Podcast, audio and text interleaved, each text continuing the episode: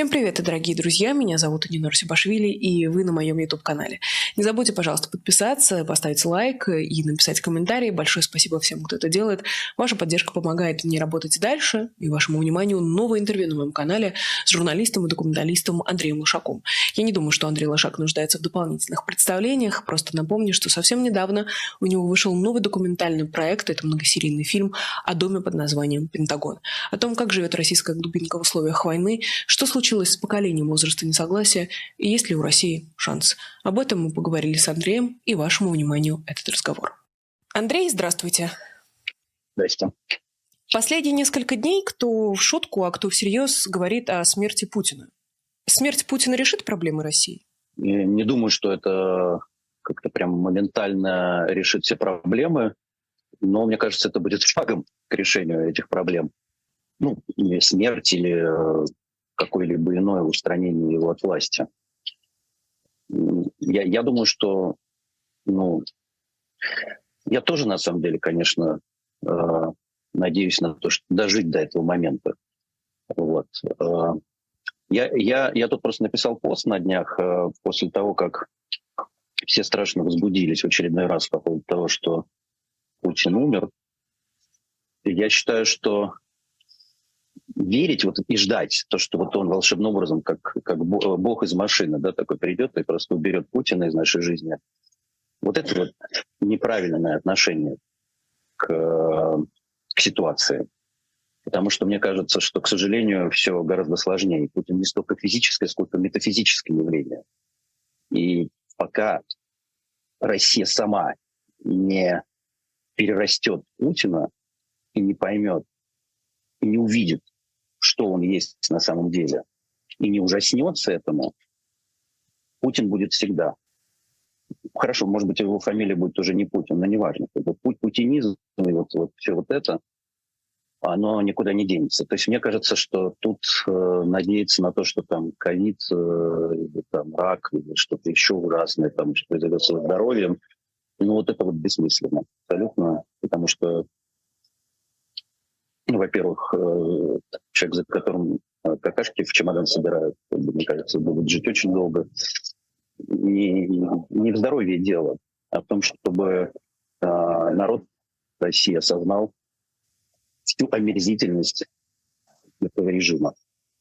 И, и тогда, мне кажется, очень много начнет меняться. При всех репрессиях, неважно, как бы, мне кажется, что если, как, как в таких делах у нас был лозунг, э, осознание проблемы – первый шаг к ее решению. А этого осознания пока не произошло. Оно произошло только в как бы меньшей части населения России, к сожалению. Вот. И, собственно, задача э, нас с вами, наверное, тех, кто как бы это понимает, да, пытаться так сказать, распространять месседж всеми возможными способами, объяснять. Ну, собственно, наверное, то, чем вы, Нино, занимаетесь, чем я пытаюсь заниматься. Ну, как бы вот мне кажется, что если все-таки сразу миллионы людей начнут этим заниматься каким-то образом, да, то какой-то возникнет кумулятивный эффект. Может, какая-то наивная идея, но, мне кажется, зато это какая-то цель.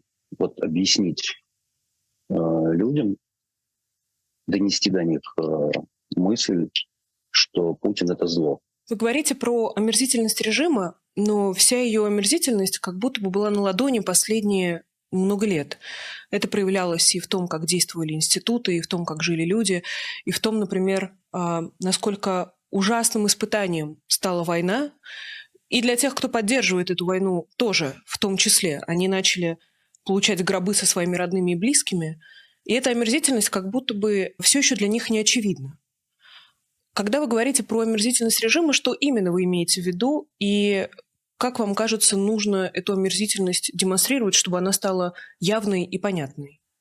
Вы понимаете, что это, это удивительная вещь, конечно, что происходит с людьми э, вот, э, в авторитарных э, диктатурах.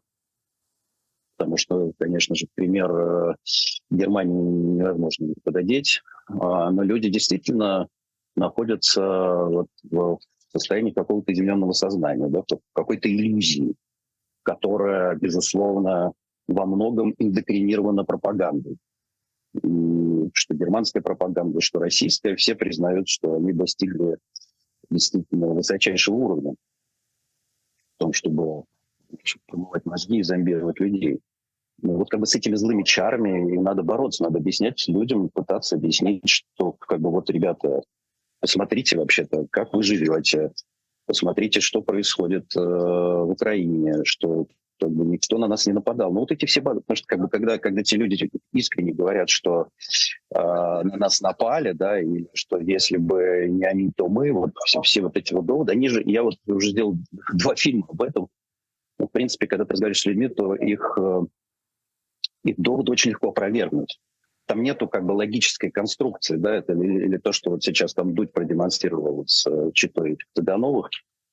Но тем не менее, ты опровергаешь их вот на каком-то конкретном отрезке, но в целом они же остаются все равно, вот э, они тут же как бы перепридумывают себе какой-то новый аргумент.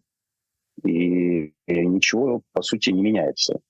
Это действительно злые чары, но оставлять их просто в эту плену иллюзии, как бы вот э, отъехав на безопасное расстояние, ну, мне кажется, как-то не очень достойно. Все равно надо с этим каким-то образом э, бороться и находить новые, новые аргументы, делать новые, новые какие-то проекты, придумывать их, э, чтобы пытаться, значит, этих людей как бы расколдовать. Вот. Я сам, сам как бы тоже с этим сталкиваюсь и вижу, как это сложно. Там э, мать моей бывшей жены э, значит, э, зигует, мать моей нынешней жены зигует. То есть как бы я окружен этими людьми, и как бы и вот что, я тоже ничего не, пока не смог сделать, вот даже на, на, на расстоянии вытянутой руки. Но, но тем не менее, мне кажется, работать над этим надо, потому что, честно говоря, просто вот ждать, когда он умрет, ну, классно, конечно. Или когда там украинцы э, его каким-то образом свергнут, да, но это тоже странно, чужими руками загребать жар. Вот.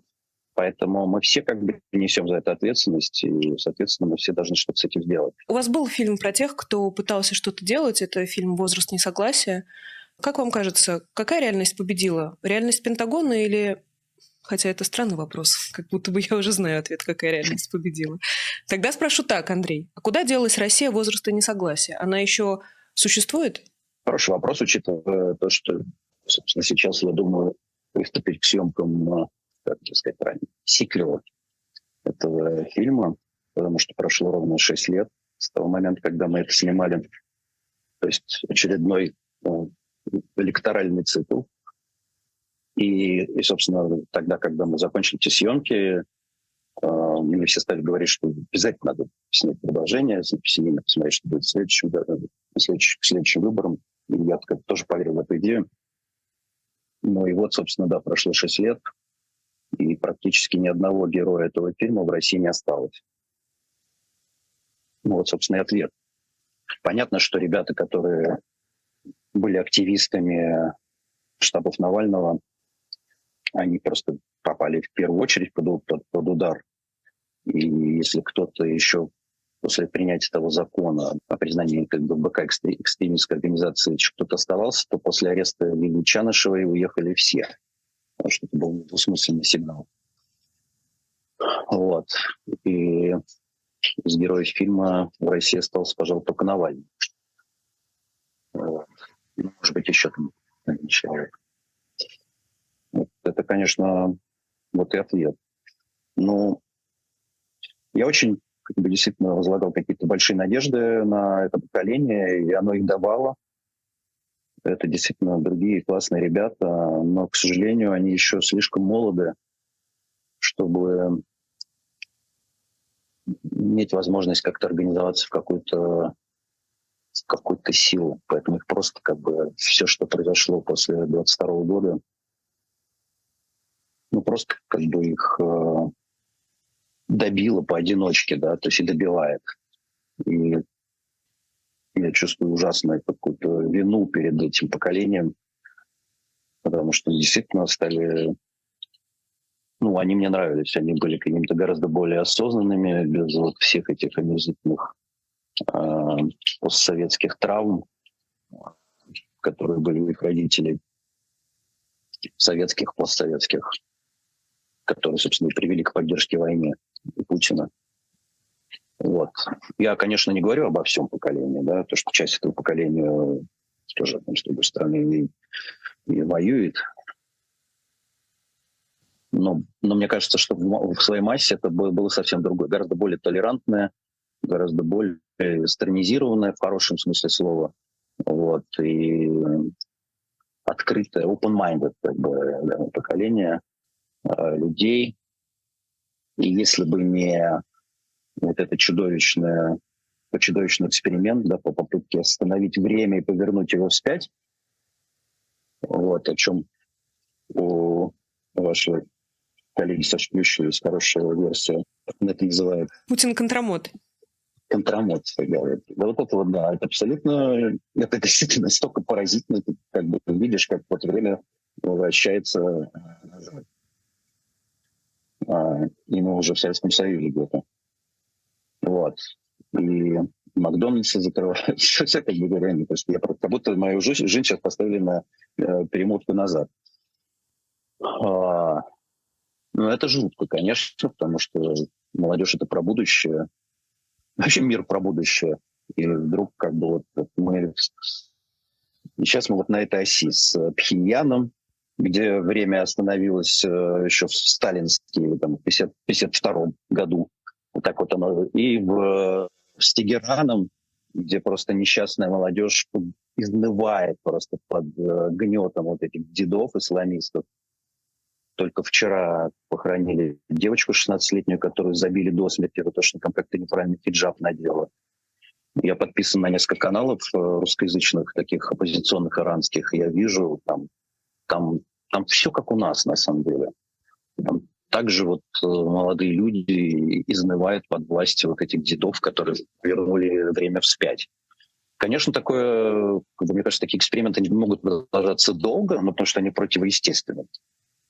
Сейчас скажу грубую, грубую поговорку, но нельзя ссать против ветра. Это то, чем эти люди занимаются.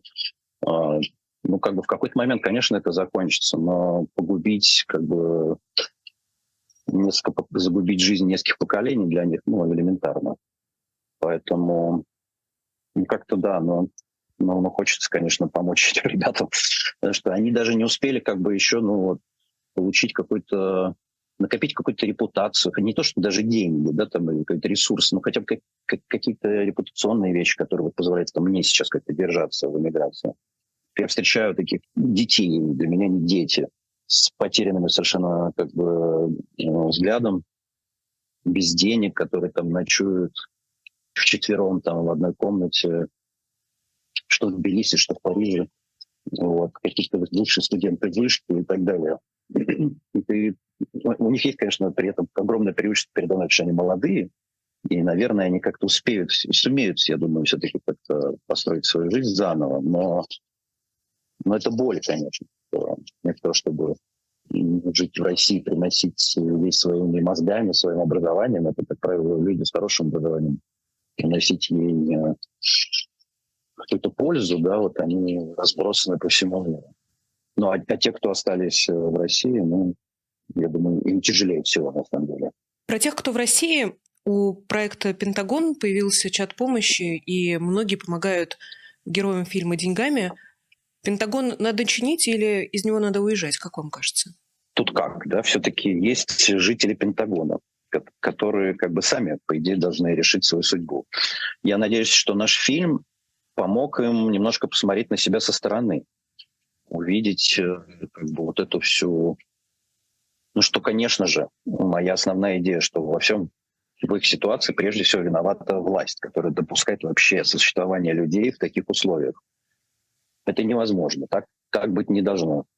Но, конечно же, при этом и многие люди уже настолько свыклись к этому, что настолько привыкли к, к этому ужасу, что им кажется, что в общем, нормально. Мы тут уже как-то обустроились, и не надо нас трогать. Это тоже уже этот, договор нарушен, поскольку э, два человека из Пентагона мобилизовано. Как бы власть их как бы вполне себе трогает, когда и это надо. Да? Этот вот народ по вызову. А, но решать свою судьбу должны они. Ну, то есть и их, собственно, желание было изначально чтобы этот дом просто отремонтировали. Потому что переселять-то, в общем-то, на самом деле-то их некуда. Там ничего действительно не строится, там нет нового, там нет жилищного фонда какого-то свободного. Вот. И они боялись, что их переселят какие-то деревни глухие. Это, можно сказать, что сразу на кладбище. Поэтому они очень этого боялись. Но вот сейчас вроде как все складывается так, что э, ремонт все-таки будет. Но если бы кто-то спрашивал моего совета,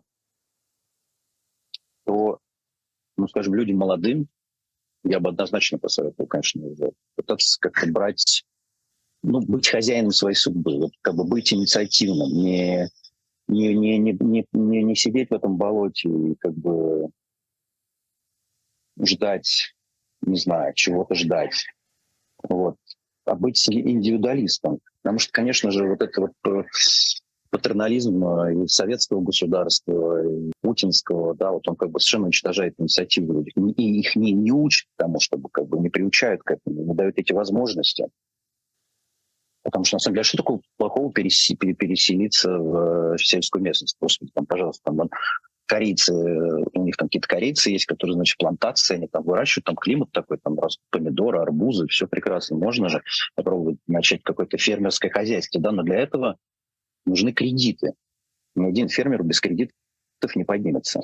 Взять кредиты в России на сельскохозяйство, я просто про это тоже когда-то снимал, но это чудовищно сложно. То есть как бы все равно нужна помощь какая-то, все равно этим, этим людям нужна какая-то поддержка, чтобы выбраться оттуда. И таких людей, как вот наша героиня Лена, которая сама себя оттуда за волосы вытащила, но их не так много, всегда будет меньше, чем ну, людей, которые как-то все-таки э, плывут по течению и надеются на... Ну, им, им нужна какая-то, условно говоря, какой-то соцпакет, какая-то помощь, как, какие-то стартовые возможности. Вот. А государство как бы совершенно устранилось и кидает им какие-то подачки иногда жалкие. В общем, ну а так как бы оно в этой жизни не присутствует, а они в его. Вот они как бы вот так вот сепарировались, такое отходничество, знаете, про это, кстати, был классный на Инлиберти целый курс про то, как россияне научились вот э, обма- об- обходить государство и, и жить отдельно от него. Это целое искусство. Вот, вот как бы жители Пентагона тоже владели им потому что они же не платят, э, ну, не все, но часть коммуналки они не платят, какие-то комнаты, э, значит, эти, которые там в какой-то мусор не превращены, они их там расчищают, приспосабливают. Ну, в общем, тоже такая вот позиционная игра. Но тут, конечно, ну, не, не должны люди жить в таких условиях все равно. Ну, ну это, это, это недостойно, это унизительно. Если в твоей стране люди вот так вот живут, значит, что-то не то с твоей страной, когда город э, выглядит, как будто там вот прошли уже бомбежки как многие там ну, украинцы шутили, что типа так, Новоузенск разбомбили, теперь вы хотите в, в Пентагон превратить э, Харьков. Ну, то есть э, пока, и пока вот люди вот так вот живут, э, ну, у власти не должно быть вообще никаких других целей, кроме как вытащить их из этой бедности, да, чтобы какой-то ну, жизненный стандарт, он, он не был вот таким, тот вот как бы базовый, начальный, Э, да, вот этот вот пакет, с которым ты входишь в жизнь, он, он, он не должен быть вот на таком уровне дна. Его надо поднимать. То, что уровень жизни называется. Да, это, ну, это недопустимо, когда он вот ниже плинтуса. Когда у людей дерьмо в подвале плавает. Вот.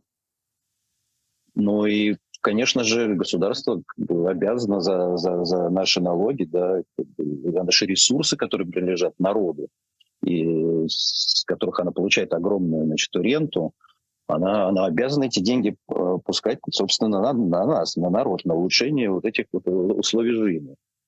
Но российское государство, к сожалению, занималось всем чем угодно, только не этим. Вот, и как бы война уже стала последней точкой как бы, э, предельного оборзения когда неподотчетные, э, полностью безнаказанные, кончается все, конечно, вот такими катастрофами. В Пентагоне, как э, и вы заметили, как и заметили зрители этого фильма, есть еще один герой – страх. я, пересматривая другие ваши документальные работы, заметила, что почти во всех фильмах, посвященных России, есть еще два героя. Это 90-е и это телевизор.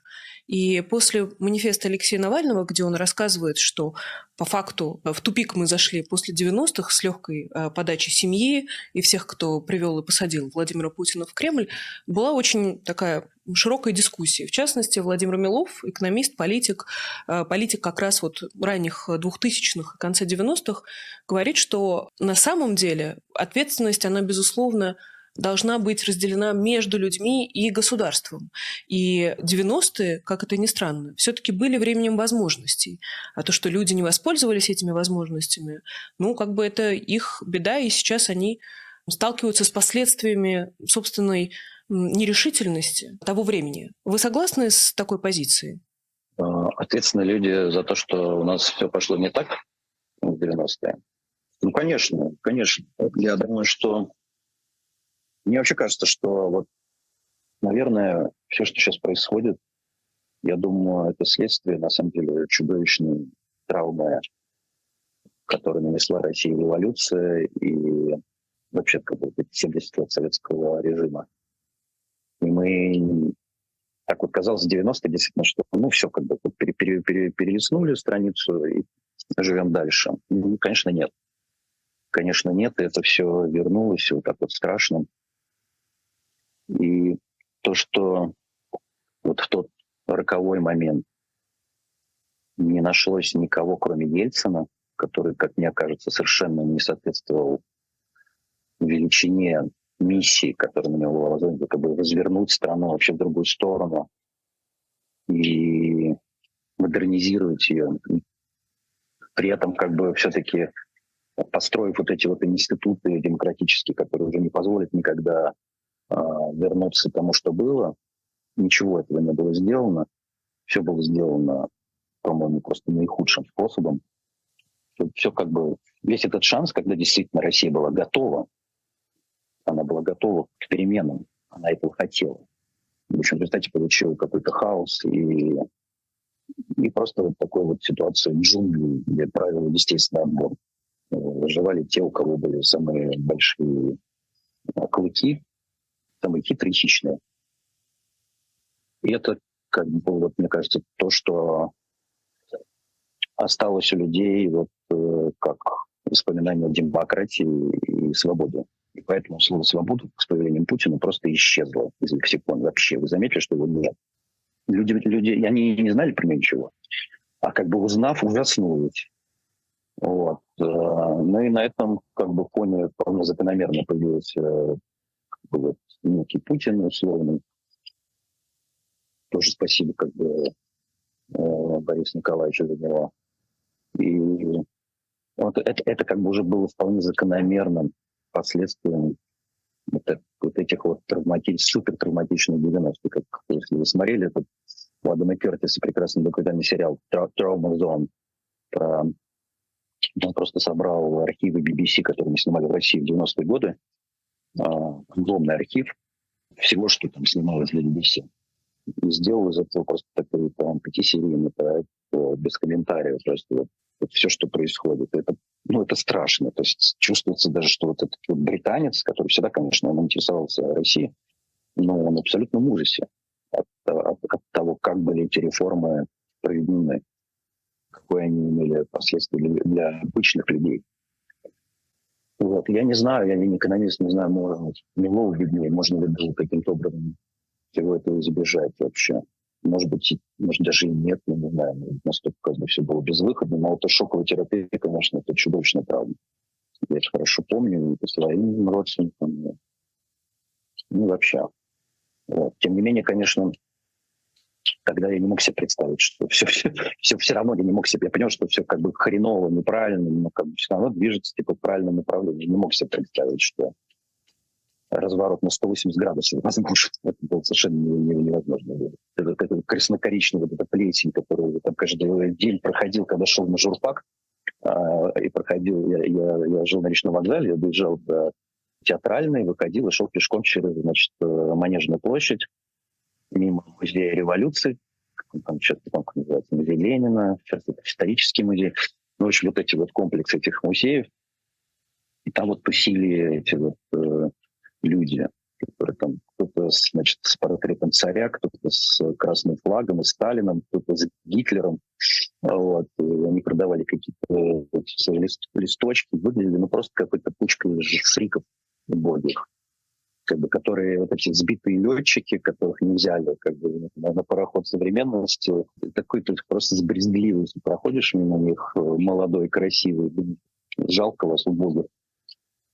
Ну и вдруг как бы все оказывается так, что вот эти вот люди сейчас в телевизоре вообще как бы определяют политику страны. Невероятно. Поверить в это 90 было невозможно.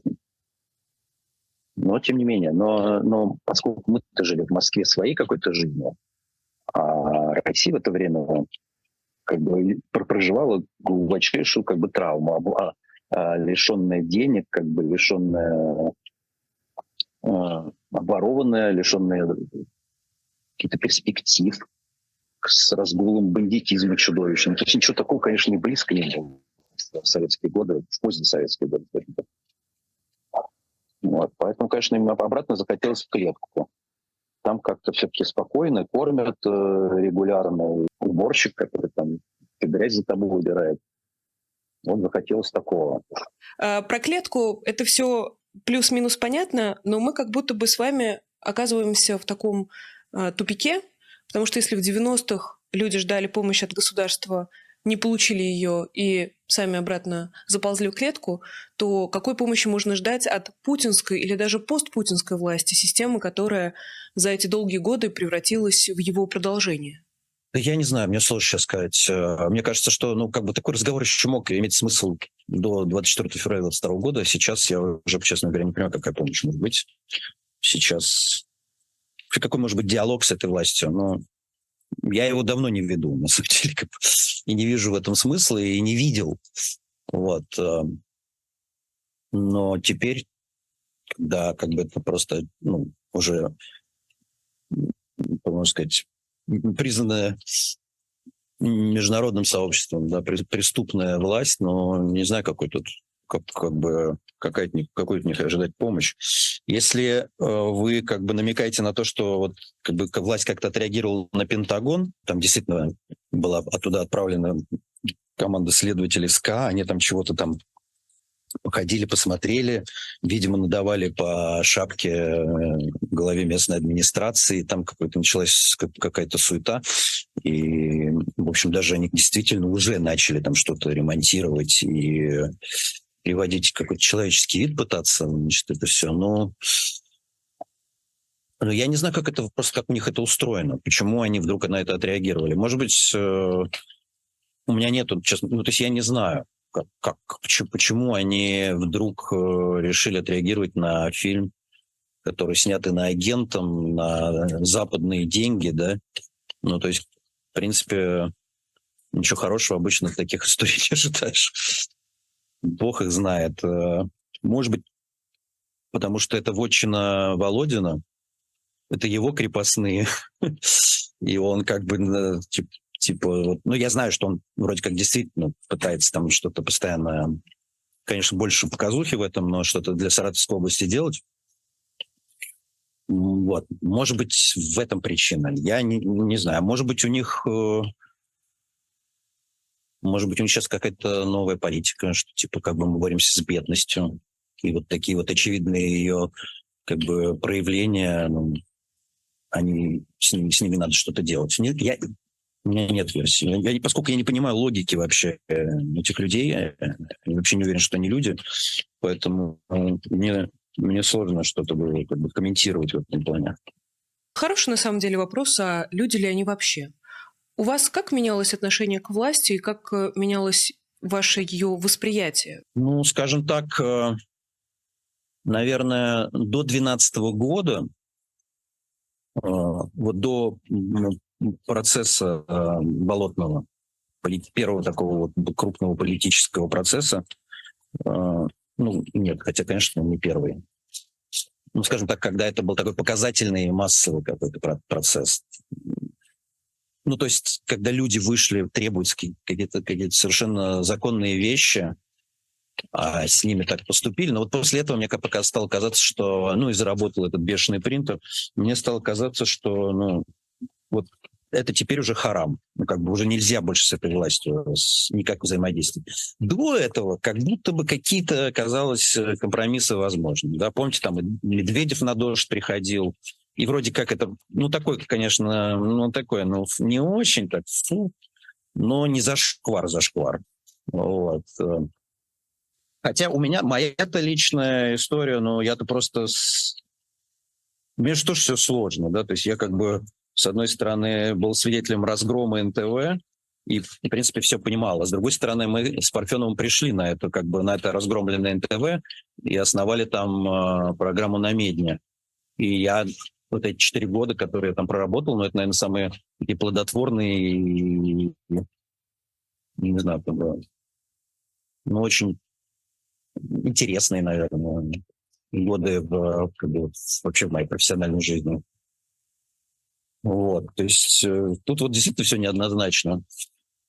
Но, скажем так, э, когда уже, если вспоминать те годы, да, то после Нордоста, когда там они уволили э, директора и ввели какие-то тоже там кучу каких-то ограничивающих правил, а, то есть мы в очередной раз как бы, почувствовали вот эту вот железную хватку. Ну, а потом уже в 2004 году, когда Парфенова уволили, ну, в общем, нет, у меня уже никаких иллюзий не было вообще. То есть у меня, у меня их на самом деле не было практически с самого начала. Вот я не, не, не голосовал за в первый срок, когда там многие еще казалось, что ну, молодой, не пьющий на фоне Ельцина, как бы вроде еще ничего. Но я вот тогда уже, когда были взрывы в Москве, и мне казалось, это пахнет каким-то дерьмом, чисто интуитивно. Поэтому я-то как бы к Путину всегда относился, крайне негативно. И с каждым годом это мое чувство только как бы приобретало большие масштабы.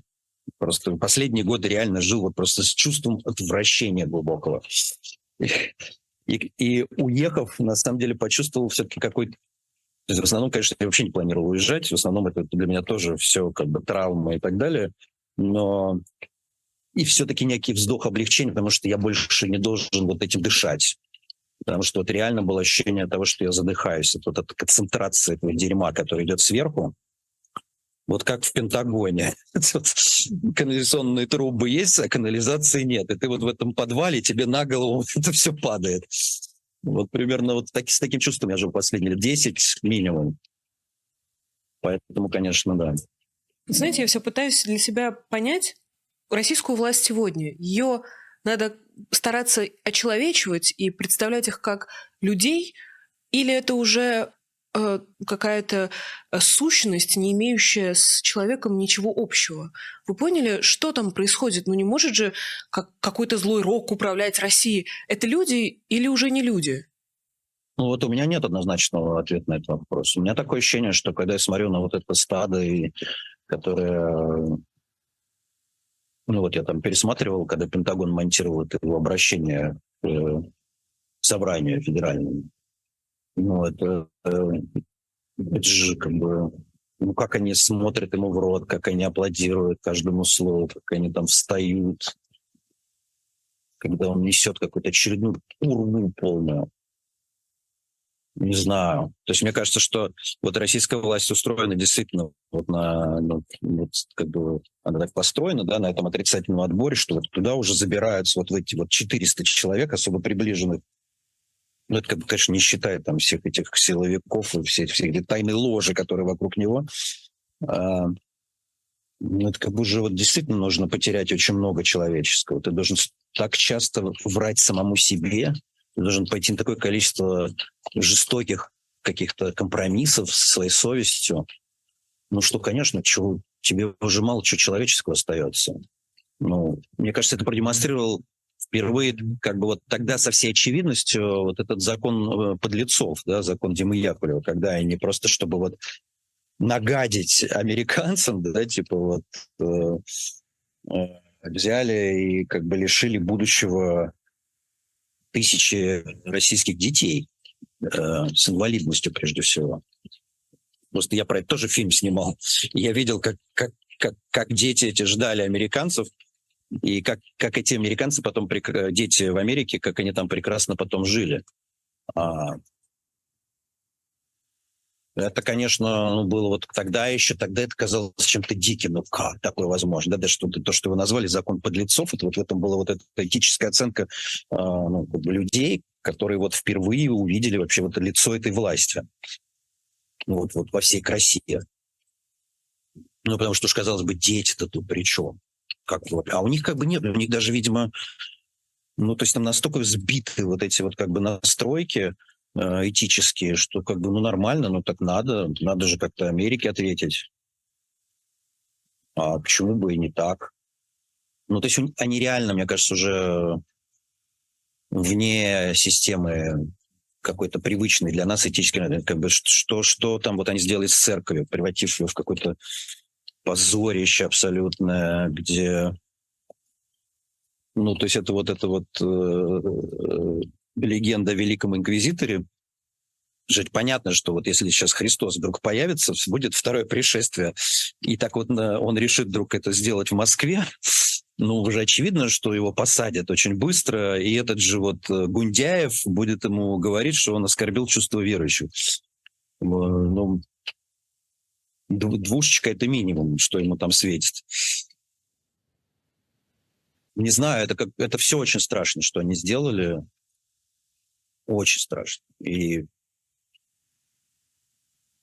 то есть, конечно же, вместо какой-то вместо какого-то оздоровления от этого советского эксперимента, да, такого какого-то ну, бережного отношения к людям и мысли о какого-то заботы об их благе, чем, собственно, и должен заниматься правитель, власть. Они поставили еще один какой-то чудовищный эксперимент, просто вот, включив эти а, говнометы пропагандистские, да, э, ну, я не знаю, просто это, я, я вот, это, это, это уже настолько все как бы чудовищно и запущено, что как бы кажется, что уже, может быть, уже из этого нам и не выбраться. Ну, как бы уже это... Вот был шанс, я, я не случайно про это говорю, был шанс, был шанс один когда был Ельцин, потом этот шанс был у Путина, ничто ему не мешало. А, как раз, может быть, даже так э, к этому подходить, как Ельцин сделал всю грязную работу, да, он принял это все на себя. Но, он, тем не менее, он все-таки развернул страну сделал это бездарно и так далее, но, но у тебя был шанс, тебе все равно уже, ты пришел уже на многое готовое. А, по крайней мере, это была страна, где как бы уже был вполне себе функционирующий капитализм. Но нет, этот, этот человек вместо того, чтобы вот, модернизировать Россию, сделать ее какой-то более жизнеспособной, она нуждалась. Она, безусловно, очень архаична по своему устройству, как мне кажется. Потому что это какая-то чуть ли не последняя империя, по-моему, существующая еще на, на, на этой планете, вот в той как бы старорежимной форме. Ну и я считаю, что наоборот нужна была как бы федерализация и так далее – вместо того, чтобы как бы вот этот накачивать эту вертикаль власти и все опять как бы превращать, превращать вот как бы в такую Московию времен Ивана Грозного. Ну вот они это сделали. Они это сделали, и мне кажется, это какая-то совершенно чудовищная историческая ошибка, потому что такая конструкция в 21 веке, ну, очевидно, не, не жизнеспособна. И что они теперь пытаются сделать? Мне кажется, они теперь пытаются просто спасти себя через э, э, через пламя, вот адское пламя, как, как бы вот такой мировой войны. То есть как бы отвести этот удар, центр тяжести этого удара сместить как бы в сторону, чтобы вот загорело, загорелось все. И тогда, может быть, мы выживем и даже как бы вот победим, потому что с самым большим ядерным потенциалом, как бы, наверное, какие-то шансы есть. Чудовищный какой-то план, но мне кажется, что вот мы сейчас э, свидетели вот как бы какой-то новой фазы. Вот была Украина, там они увязли, непонятно насколько, и поэтому они решили сейчас вот как бы вот начать какие-то новые э, действия. И то, что происходит сейчас с Израилем, Мне кажется, это просто часть какого-то такого глобального плана а, по разжиганию вот этого вот восстания, как они там это называют, глобальный юг и так далее. Ну, то есть, как бы вот, вот мне кажется, я еще так люблю почитывать, конечно, Александра Гельевича. Guilty pleasure такое. Вот. А он же как бы реально, ну, ты, он, он что-то такое скажет, а через несколько лет Путин это повторит.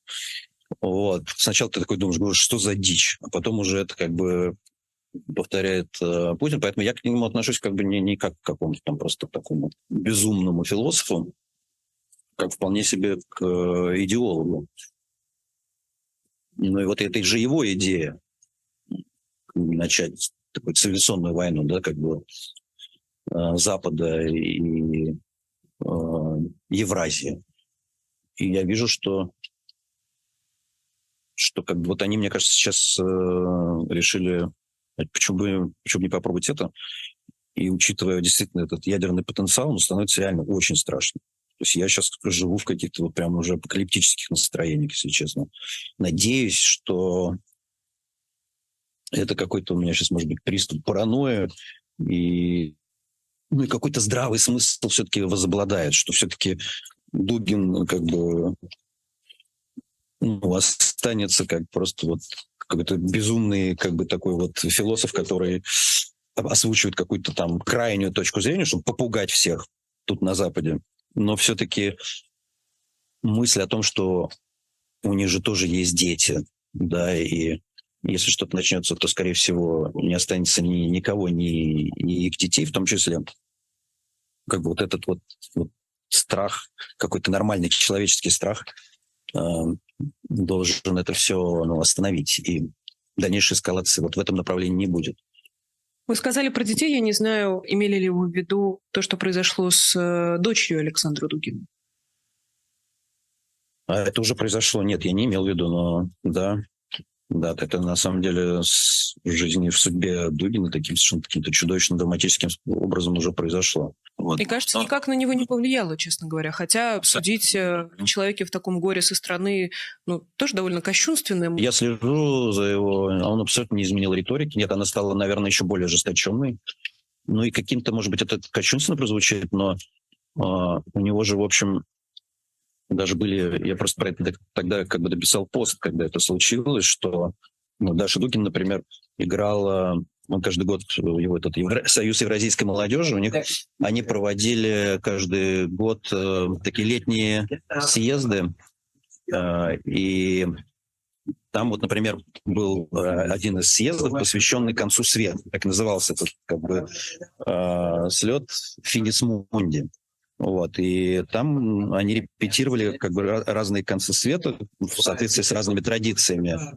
И, собственно, вот э, Даша там играла жертву, которую приносили, значит, чтобы Россия, значит, как-то вот очистилась вот в этом огне войны. Вот что-то вот такое. Ну, то есть как бы мысленно он уже эту ситуацию проигрывал, да, и вот таким вот жутким образом она воплотилась жизнь. Но, но страшно, когда люди, которые как бы мечтают о конце света, оказываются у власти. То есть сейчас хуже, чем в поздние советские годы.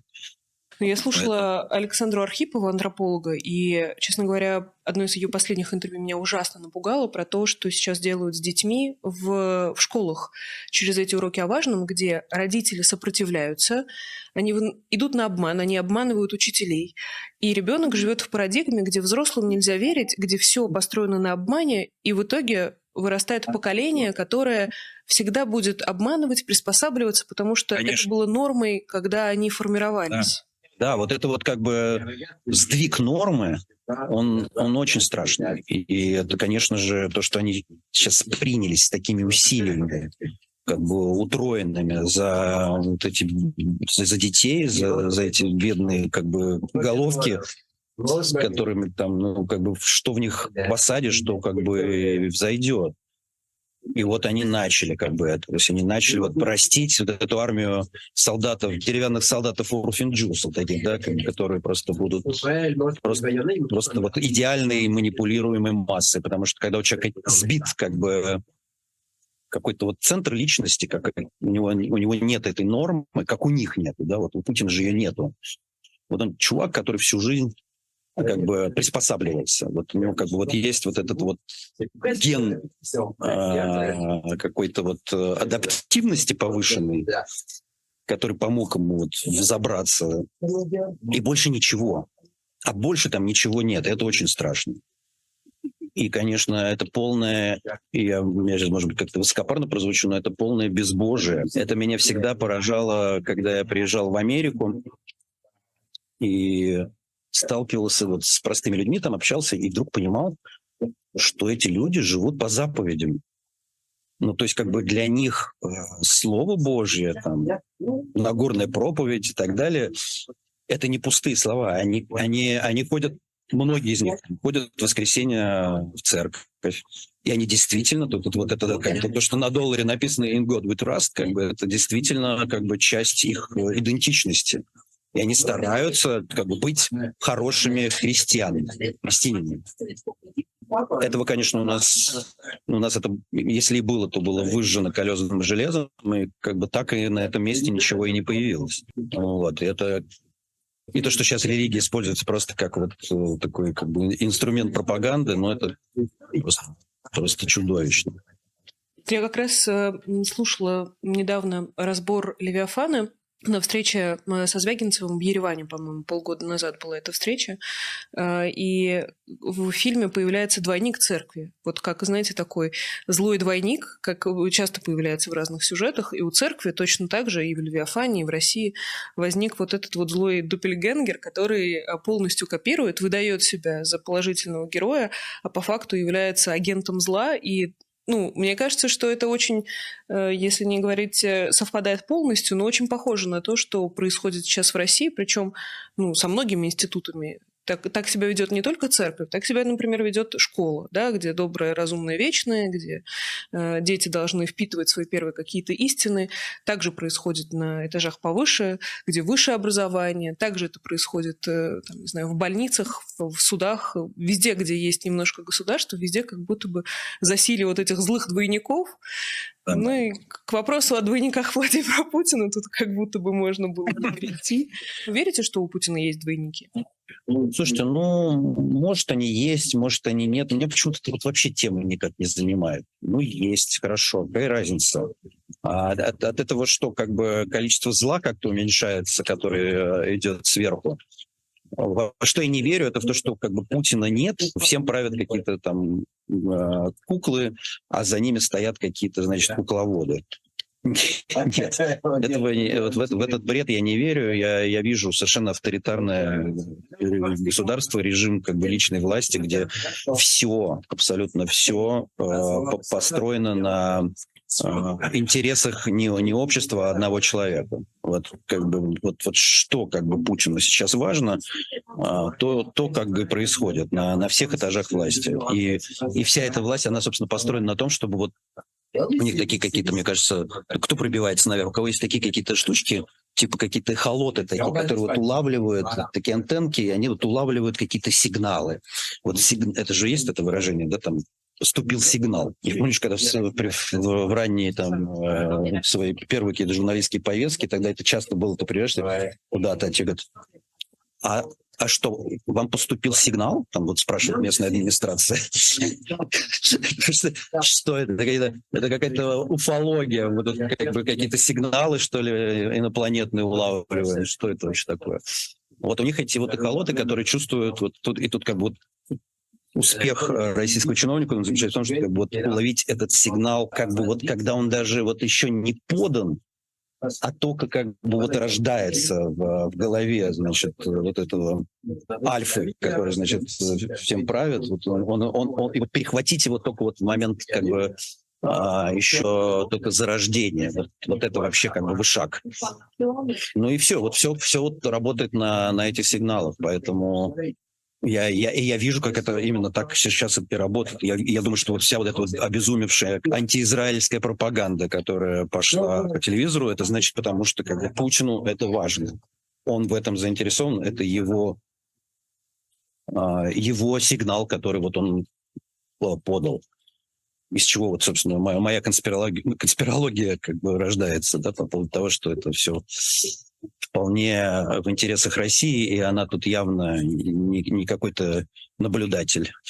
А, вот, ну, ну то есть, э, а какая там разница? Ну, кто там ездит на эти встречи? Был там в Мариуполе Путин или его двойник? Мне кажется, это все, ну, ну это как бы можно это обсуждать, но зачем? Что это, что это меняет? Ну, если у него один, два, три, десять двойников, какая разница? Ну, такая пелевинщина, но существенно это ни на что не влияет, на самом деле. Потому что, конечно же, есть один как бы оригинальный Путин, и, и пока он есть, э, все это будет продолжаться неважно, сколько у него двойников. Вот мне как раз тоже кажется, что мы возвращаемся к началу разговора про метафизического Путина, потому что, с одной стороны, а, понятно, что он как раз этот главный сигнал излучает, от него этот сигнал исходит. А с другой стороны, я думаю, ну вот кто э, канализацию в Пентагоне э, испортил? Ну не Путин же. Канализацию в Пентагоне, ну, как вам сказать, ну, дом на балансе администрации. Значит, э, в какой-то момент просто администрация забила на то, как там живут люди. Ну вот они там копошатся в своем дерьме, ну и пусть. Они же все равно как бы бесправные и безголосые. Поэтому можно, можно об них вытирать ноги. Это, это вот сигнал. Они откуда получили? Это же тоже сигнал они действуют, э, ну, как бы согласно некой установке. Да, об этих людей можно вытирать ноги. У них нет никаких прав. И то, что там совершеннейшим чудом в какой-то момент оказался Андрей Лошак, снимая как бы другой совершенно фильм, просто я это увидел. Ну, это такой вот баг в системе. И этот дом, который, который ну вот, вы видели, как люди там живут. Очевидно же совершенно, что это аварийный дом, и он должен быть, как бы, ну, эти, эти люди, они должны или получить такие же как, как квартиры в, в, в этом же городе, только в, с хорошими условиями э, жилищными. Или этот дом должен быть отремонтирован. Но он почему-то не стоял в программе капремонта, где стоит сейчас 123 дома. А, а, и его сейчас туда срочно вписывают. Вот. Страшно представить, что, собственно, вот в этих 123 домах, которые там уже стояли, но ну, значит, вот так вот можно, можно жить, можно существовать. И, и я не думаю, что это какой-то э, вот баг там этой, как бы вот кон- заключающийся в том, что вот это вот как бы такая конкретно эта администрация вот таких вот каких-то равнодушных э, чиновников, которым вот наплевать на людей. Да нет, это же везде так. Я, я такие дома на самом деле видел везде. Вот за свою там больше чем 20 лет репортерской деятельности я ездил на всю страну и, и видел вот все вот это. Вот, просто, может быть, ну, не в такой концентрации, но так, так живет огромный процент населения. Какой бы для вас был хэппи-энд в истории с Пентагоном? Вот что там должно произойти, чтобы Андрей Лошак сказал, это все не зря? То, что сейчас произошло, это, конечно же, хэппи-энд. Ну, то есть, который для меня совершенно был неожиданным. То есть я не думал, что власть действительно отреагирует на, на этот фильм, просто из-за того, что ну, как бы четвертая власть настолько дискредитирована, настолько, как бы, ну, то есть практически профессии журналистов в России не осталось. И, и пропаганда уничтожила вообще как бы само, само понятие, саму, саму репутацию как бы, да, журналистики. А, потому что они пред, ну, предполагают, что ты или, или э, вот, как бы воюешь за одну команду или за другую. И, и больше вроде как будто бы никакой другой миссии у, и не осталось. То есть как бы самой журналистики не осталось. И, и неожиданная вот эта реакция, ну, поэтому я ее, честно говоря, на нее даже не рассчитывал, что они возьмут и начнут ремонт. Вот. Поэтому, ну, это какой-то для меня, безусловно, хэппи И это для, главное, для жителей Пентагона это, безусловно, хэппи потому что они, в общем, этого и хотели. Вот. Но они тоже, поскольку люди как бы калачи тертые, да, воробьи стрелянные, они тоже не верят. Они пока вот как бы пока вот не впишут в программу, пока не приедут и не откачают вот это все говно как бы из подвала, не поставят новые трубы а, и так далее, они не поверят. до конца. То есть они очень осторожны сейчас в оценках. Никакой эйфории там у них нет, скорее такая настороженность. А что дальше? Но что, что, что я хотел бы, чтобы произошло с этим проектом, вот, но чтобы действительно люди обратили внимание на, на то, что в России вот, вот так вот живут люди, э, которые находятся за чертой бедности. И что таких людей на самом деле много. Я не случайно там какую-то статистику провожу в фильме, чтобы показать, что это ну, как бы не частные случаи. Ты, ну, показать, что вот, вот, вот под крики о, о величии России, о том, что мы встаем с колен, что мы сейчас всех тут нау- других как бы народы, другие народы будем учить жить, а, ну, чтобы вот люди увидели, ребят, ну, вообще посмотрите, как мы сами-то живем, кого мы учить будем, если у нас самих как бы жопа голая и, и, и дерьмо в подвале кого вы вообще, вы, вы, может, сначала там канализацию почините у себя? Как, как как, когда ми, ми, минимальный МРОД, да, этот ми, ми, минимальный размер минимальный размер труда, да, он как бы равняется 150 евро. Я вот тут на, на игра, игре Нет Грэм был, да, они, это ребята из Латвии, они говорят, ну, у нас вот 500 евро. Понимаете, там больше, чем в три раза. Как это вообще возможно?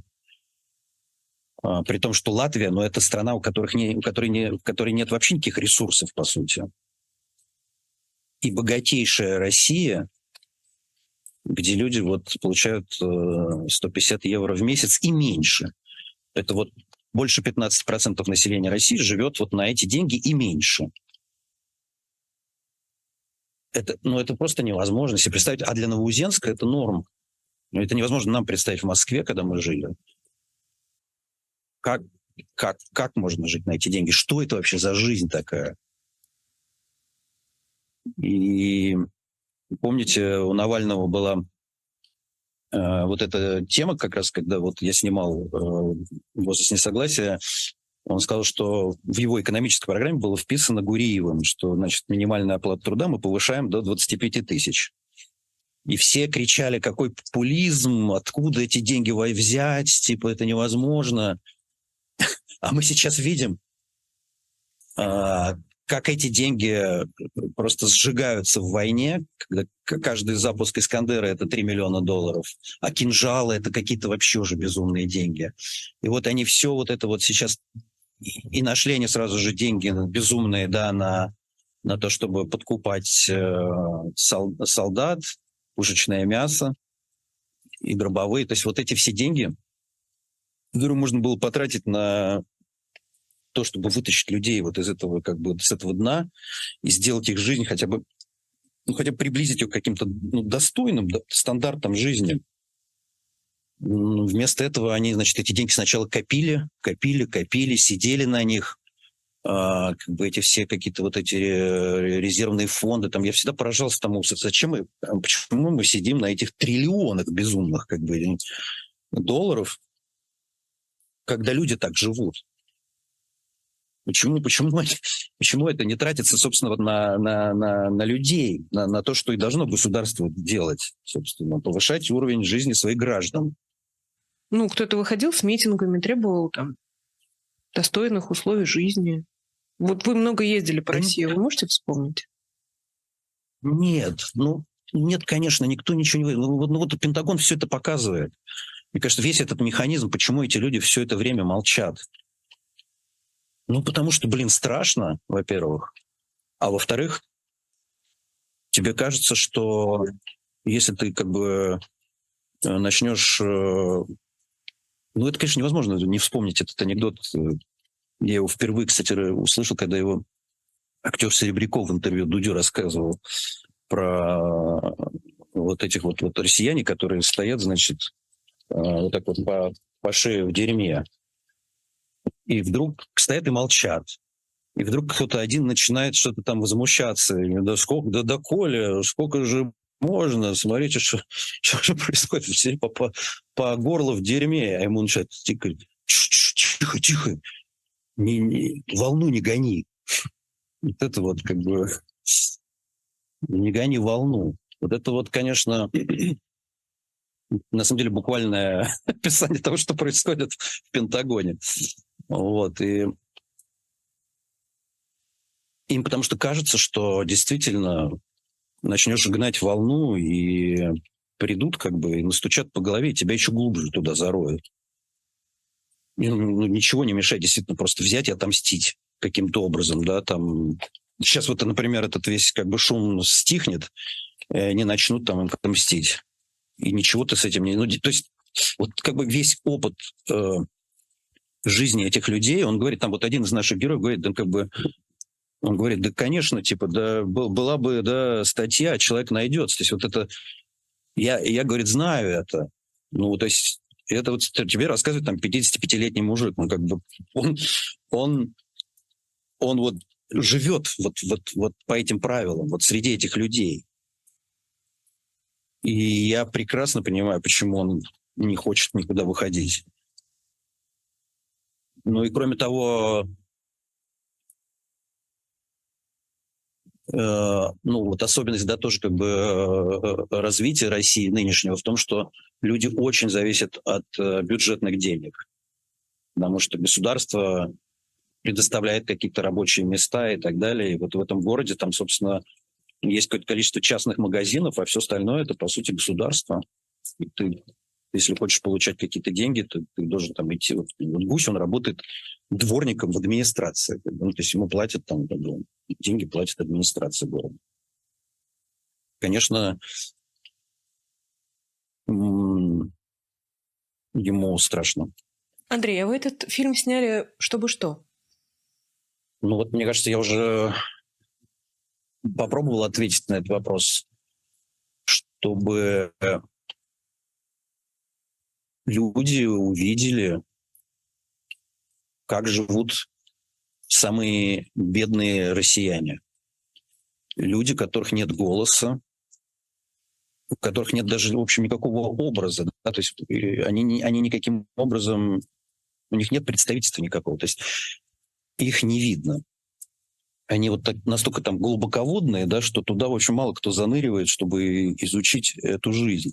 А, и мне кажется, это само по себе как бы важная задача провести такое как бы исследования а, а, вот этой русской бедности. Что эти люди думают, как, как, собственно, их жизнь устроена, и как они воспринимают войну, которая к ним пришла не в виде каких-то там пропагандистских э, лозунгов, да, и, или нашей там э, рефлексии на эту тему, а вполне себе конкретно в виде повесток. Потому что, собственно, эти люди есть ресурсная база. Вот э, почему там так много было и первые месяцы войны, да, об этом много были, там буряты, какие-то вот эти вот ту, тувинцы, ну, потому что это самые депрессивные и нищие регионы. Не потому что, я думаю, дело не в том, что там ведется какая-то э, политика там этнического, там, я не знаю, геноцида этого народа, этих народов. Нет, просто это самые, э, если даже посмотреть, да, там на, на какую-то статистику, это вот самые депрессивные регионы, одни из самых. Там туда же входит Алтайский край, который там тоже прославился тем, что, помните, там стиральные машины вот эти э, отправлялись в Рубцовск. Э, ну, вот, вот, вот, вот все вот эти вот э, регионы, где, э, где повальная бедность. А, собственно, было, мне кажется, было бы очень интересно вот, ну, посмотреть на этих людей вблизи, да, не, не, не, не читая о них э, в сводках значит, оппозиционных медиа, а посмотреть, что они думают, как бы погрузиться в их жизнь, увидеть, как они провожают Э, людей на войну, да, что эти люди при этом думают, насколько они там, насколько у них там вот э, разнообразная палитра каких-то мнений, спектр, да, как, как, как, насколько он широк. Все они там вот с промытыми мозгами, все, все такие зомбаки э, или нет. Мне, мне это просто очень важно. Я, я всегда, для, живя в Москве, ощущал полное отсутствие как вот этого вот живешь, не чуя под собой страны, вот это вот как бы чувство меня постоянно угнетало, и я придумал какие-то проекты, чтобы вот съездить, пообщаться с людьми, почувствовать их каким-то образом. Потому что если ты долго не коммуницируешь с людьми, да, они, они тоже как бы превращаются в черно-белую картинку. И тебе кажется уже, как вот украинцы там говорят, «Э, орки, да, и все, как бы орки, и все. И, и, и, и, и они имеют это про полное право так думать, потому что для них они орки. Они напали на их страну и ее уничтожают. Ну, мы-то тоже россияне. Мы тоже часть этой страны, которая напала э, на Украину. И мы просто вот как бы присоединиться к этому хору неодобрения, как бы ненависти, и просто говорить орки, орки, орки, ну это такое. Мне кажется, э, это не очень справедливо и этично. Наша задача что-то с этим делать. Пытаться каким-то образом понимать, э, почему это произошло, что эти люди думают, какие они на самом деле, и что мы можем в этой ситуации сделать, как мы можем на это повлиять. То есть тут как бы вот целый такой комплекс э, вопросов, которые вот в этом фильме можно, через этот фильм, как мне кажется, можно обсуждать. И, и я считаю, что мы сделали хорошую работу именно для того, чтобы вот предоставить некий материал, э, с которым можно работать, да, из, из которого можно, в котором можно находить какие-то разные ответы. Вот, вот это, если совсем широко отвечать да, на вопрос, э, зачем я это делал. В инициативной группе я видела, есть даже э, шаблоны, образцы письма э, и писем, которые можно рассылать в разные инстанции, требуя какой-то справедливости и помощи для этих людей. Я помню, в фильме был момент, когда приезжает юрист, готовый помогать, готовый сопровождать, и никто из жителей с этим юристом дальше не идет. Как вам кажется, то, что Инициативная группа своим примером показывает, как можно э, жить и работать с этим государством, как можно на него давить. Научит чему-нибудь? Мне сложно сказать. Вообще мне сложно сказать, какие выводы из всей этой истории сделает Пентагон. А вам каких хотелось бы? Вот искренне, честно, совершенно по-человечески, вы вот чего mm. хотели бы увидеть на месте Пентагона через год, там, через полтора? Я бы хотел увидеть счастливых людей счастливых и не испуганных. А, вот. А, чтобы их... Э, вы знаете, ну, это стокгольский синдром, и со мной это часто происходит, но ведь я же даже как бы практически ну, 90% из этих людей лично не видел, да, и не общался с ними. Я потом только смотрел на вот эти вот 150 часов исходников, и как бы таким образом э, с ними знакомился и открывал их для себя. Но мое ощущение, что это, это совсем неплохие люди. Некоторые даже, как бы, безусловно, хорошие. То есть у меня, наверное, никто из них вот чувство отвращения, которое у меня вызывают, например, представители э, верховной власти в, в этой стране, не, или там силовики какие-нибудь. Нет, подавно этого нет. Какими-то из этих людей я очаровался. И я бы хотел им просто какого-то личного счастья. Могу ли я от них требовать что-то еще, э, находясь за границей, в безопасном месте? Нет. Типа говорить, ребята, кач... выходите там на улицу, скачайте права? Нет, не могу. Я понимаю, как бы я сам не готов это делать сейчас, я не имею права требовать это от них. Поэтому такой задачи у меня точно не было. Типа поднять их на что-то. Да нет, конечно. Но э, дать им возможность почувствовать себя не вот этими вот как бы насекомыми, которых никто не замечает, а они так себя и ощущают. Они же там, вот ну, гусь там так и говорит, да кто мы тут? Никто вообще. Ну, и звать нас никак. Вот стата просто в этой глубинке, как бы в этом колхозе. Говорит. Ну, как бы хочется им сказать, ребят, но вы люди, вы, вы такие же люди, как и мы, как и все остальные. Вы не должны так жить. Вот просто хочется, чтобы они это поняли, что так жить — это ненормально, так не должно быть. И вот если у них хотя бы появится это чувство несправедливости, да, ну, мне кажется, это уже как-то изменит их отношение к тому, что происходит. Может быть, они тогда, ну, все-таки не будут скрываться от администрации, да, а будут как-то пытаться объединиться и чего-то добиваться. Потому что, конечно, они еще чудовищно разобщенные. И это вообще как бы глобальная проблема России, что люди, каждый сам за себя. И вот объединиться, ну, о чем там вот Наташа все время говорит, что типа, ну что, я там вот пыталась, пыталась, все это бесполезно. В конце концов, она сама стала такой же. Но это какой-то уже, конечно, совсем такой не, не, не, не, не, неизбыточная, неизбыточная мечта, да, чтобы вот они как бы почувствовали в себе себя вправе что-то требовать и, и научились для этого как, каким-то образом объединяться. Я не, не говорю про политические, естественно, требования, я, я говорю, что про просто хотя бы вот на уровне а, взаимоотношений с администрацией. Вы сказали несбыточное, то есть вы в это не верите?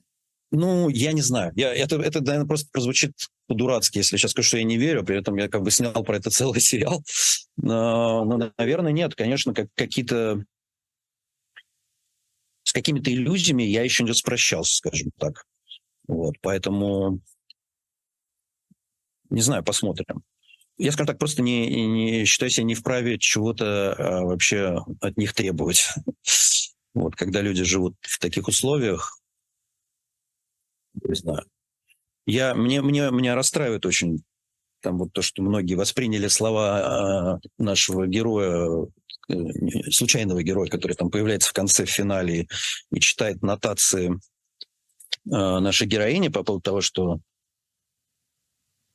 что вот вы сами во всем виноваты, не власть, не государство, а вот вы сами живете вот так вот. Ну и выливает на нее как бы вот какой-то просто ушат какой-то, вот это вот презрение. Мне было обидно на это смотреть, э, потому что, конечно, это не то, что э, я э, закладывал в финал фильма, но многие решили, что это некая такая итоговая мораль мне все-таки хотелось бы, чтобы люди прониклись какой-то ну, каким-то сочувствием к тем, кто вот находится в таком положении. Отсутствие эмпатии в, в российском обществе, мы, мы это увидели по Украине, оно, оно совершенно критическое. Вот, э, когда люди не смогли себя поставить на место украинцев, и так, и, и так, несмотря на то, что у многих там как бы знакомые родственники, которые как бы от первого лица им рассказывали, что происходит, нет, они продолжали оставаться вот, не, не захотели, это вот какая-то душевная тупость или ленность, но они не захотели выходить из вот этого привычного как бы плена иллюзий, в которые их погрузила пропаганда, потому что так удобнее, безопаснее, комфортнее это страшно, конечно, страшный какой-то вот грех, который, за который Россия, я уверен, абсолютно уже не только власть, а все как бы понесут какую-то расплату. Я в этом не сомневаюсь. Но эту эмпатию надо как-то, мне кажется, тоже прокачивать в людях, вот как бы обращать внимание на, на, на это и пытаться... И я-то считал, что эта сцена, когда там Наташа потом плачет, как бы не находит, что ему сказать, но она скорее все-таки про сочувствие, чем про вот такое презрение к, к этим людям. Там в, в, в комментах э, многие там сравнивают э, с этот проект с фильмом Балабанова «Груз-200», с, с какими-то такими вещами, но жесткими, очень беспощадными по отношению к, к людям. А мне же бы, конечно, было бы э, приятнее, если бы это там, скажем, кто-нибудь сравнил с э, темой вот как бы маленького человека, да, которая всегда поднималась в русской культуре, наверное, начиная с э, Шинели. И там вот же есть такие слова, где он, где чиновник, вот они там какие-то молодые чиновники, которые издевались над Акаки Акакевичем, потом один вдруг услышал, как он говорит, за, за, за, за что вы меня обижаете?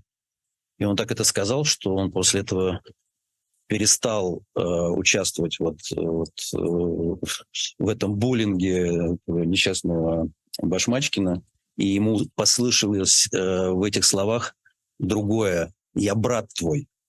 И вот мне кажется, что как бы вот, вот если бы кто-то услышал вот, вот этот мой месседж, что вот это тоже как бы это, это наши братья.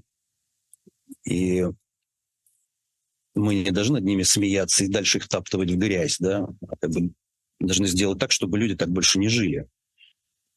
Ну вот это было бы, конечно, скажем так, сверхцель. Вот. И если бы кто-то это услышал, это вот я считал бы, что значит не зря. Ну вот, но я, я смотрю по комментам, а, а, как бы очень интересно, что люди делятся вот на, на две части.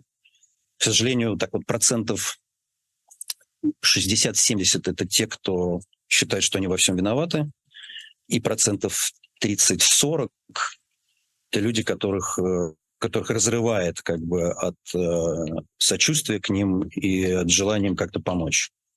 Как будто бы даже при таком соотношении, ну, как будто бы все не безнадежно. А если говорить не конкретно про жителей Пентагона, а про россиян в целом, вы сторонник какого подхода? Исправление через любовь или исправление через ушат презрения? Ну, презрением мы точно ничего не исправим.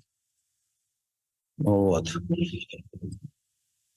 Но просто я не очень понимаю сейчас вообще, каким образом, э, каким образом вообще из этой ситуации выйти. Вот представьте, что мы сейчас говорим о героях фильма «Разрыв связей». Вот чтобы просто был конкретный пример перед глазами. Родители, которые оказались в идеологическом противопоставлении к своим детям. Вот их, если иметь в виду, вы готовы их через любовь попытаться как-то перевербовать, что ли? Единственное, что когда меня спрашивали после этого фильма, типа, ну а мы все поняли, все ужасно. А, а что дальше? -то? Как бы есть, есть какие-то есть какие-то варианты. А, и единственное, что я говорил тогда, ну, что как бы если у вас есть вот такие родственники, ну, как бы самое тупое, э, простое, тупое, бессмысленное, ну, это просто порвать с ними. И вы точно таким образом ничего не поменяете в их жизни. Ну, и в своей не улучшите. Вот, поэтому если Э, у вас есть э, ну, какие-то родственные связи, какие-то чувства к, к людям, которые, ну, кроме ненависти, к, к людям, которые вот на, на той стороне, ну, значит, э, мне кажется, наша задача как-то вот с ними работать, пытаться все-таки им через именно как бы не презрение, а через какое-то вот участие, да, пытаться им открыть глаза. А что еще? Ну, то есть это, это то малое, что может сделать каждый, потому что я подозреваю, что практически у, у 100% э, россиян есть такие родственники. Ну, в смысле, у 100% тех, кто э, занимает, значит, другую позицию, да, есть родственники, которые за войну. Ну, как-то вот с ними общаться. Как, я не знаю, там каждый пусть придумывает себе сам стратегию, но но в этом есть хотя бы какой-то смысл. Вот. А в целом, конечно же, в целом ситуация очень тяжелая, и я и после того, как началась эта война, ну, честно говоря, надежд как бы на то, что мы своими увещеваниями вообще и, и любовью, добром сможем что-то исправить и спасти каким-то образом эту страну, у меня, честно говоря, немного. Немного но все равно я, я, я просто не понимаю, а что, а что... То есть даже если это как бы шанс один к десяти, да, что еще? Ну, как бы просто просто так как бы сказать, ну ладно, тут не получилось, попробуем еще где-то. А, я на самом деле даже завидую таким людям, которые так могут легко просто закрыть э, эту книгу и начать новую. Мне как-то вот у меня так не получается. А вы вернетесь в Россию? Если э, что-то случится с Путиным, да. При Путине, мы уже про это говорили, как бы особо не вижу смысла, к сожалению. Ну, это принесение себя в, как, как бы в какую-то жертву, это все, конечно, красиво, но э, смысла в этом нет никакого. Потому что я как я не политик, я э, не герой. А, я считаю, просто, например, когда говорят, зачем Навальный вернулся, я считаю, что он все правильно сделал. Ну, то есть это, конечно, очень жестоко так считать. А, и, возможно, Навальный сейчас сам об этом сожалеет, но, но есть, опять же, некий метафизический план этого поступка.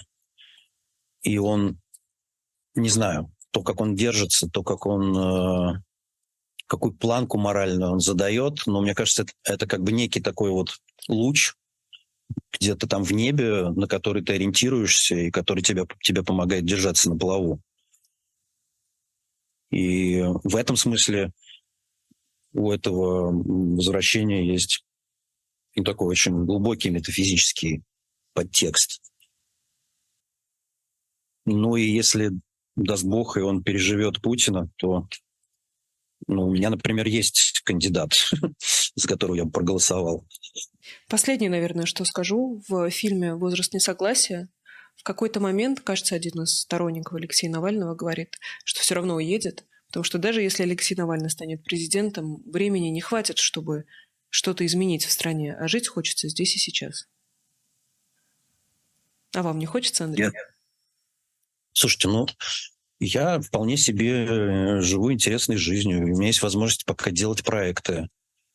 Как бы их качество, на самом деле, особо не снизилось, я считаю, за, после отъезда, несмотря на то, что я таким каким-то идиотским, извращенным способом их теперь делаю, э, сидя дома. Вот. Надеюсь, так тоже будет не всегда. Пока такая возможность есть. Я просто еще, знаете, что мне кажется, что эта возможность в любой момент э, закончится. Я с ужасом все жду этого момента. Ну, вы знаете, что они там могут. У них уже все, все технически готовы для этого. Вот. И тогда как бы уже вести какой-то вот разговор с той аудиторией, как-то и рассказывать о ней, и, и, и рассказывать ей что-то э, станет совсем сложно, и тогда, я подозреваю, у меня будет какой-то тяжелый кризис. Но пока такая возможность есть, я ни, ни о чем не сожалею и вполне себе живу интересной жизнью. Воспринимаю это как, как знаете, как говорят, вот как, как объяснить детям иммигрантов. Вот ты уехал, почему он ходит теперь не в любимый садик там на Соколе, а сначала в Тбилисский, потом в Парижский, у него уже в голове полная каша. А ты ему просто расскажешь, что это приключение. Ну, у нас путешествие, и мы как бы вот Э, исследуем новые страны. Как вот такие вещи. Вот я тоже к этому так отношусь. Э, некое исследование, это, безусловно, обогащает. И я, наконец-то, учу новый язык. В этом можно находить э, какие-то свои преимущества. Хотя, конечно, есть масса недостатков. Но для нас, как для журналистов, я думаю, и у вас, Нино, такой же страх, как бы потери связи со, со страной когда ты перестаешь ее понимать, чувствовать. Ну вот то, что вот мне всегда, как бы вот все приезжают из Москвы, и я так сразу жадно расспрашиваю, ну как там, что, как бы вот, а что, а что какие люди, а как одеваются, что говорят. Вот, поэтому, ну вот я вот, мне вот в этом смысле Пентагон очень помог. Я многое как бы для себя сейчас на какой-то отрезок времени, да, осознал. Но все меняется каждый, каждый, каждый, не знаю, все меняется довольно быстро. Время сейчас, конечно, э, сильно ускорилось, поскольку это слишком, это слишком крупное и значительное э, действия, которое совершил Путин, начав войну в Украине. То есть это оно, мне кажется, ну, то есть когда самая большая страна в мире с огромным, с самым большим потенциалом ядерным начинает войну, это приводит всю систему в какое-то состояние турбулентности. Вот. И в этом смысле, конечно, непонятно вообще, что будет через завтра и через неделю и совсем сложно с какими-то долгими планами. Вот. Но, но вот пока так, я вот, вот, вот в этом нынешнем состоянии чувствую себя, как бы, насколько это возможно, э, достаточно комфортно. Спасибо вам огромное, Андрей, и отдельное спасибо за то, что показали нам жители Пентагона. И еще одна благодарность за то, что э, показали нам людей, которые даже в Пентагоне не хотят ни Крыма, не всех этих великих побед.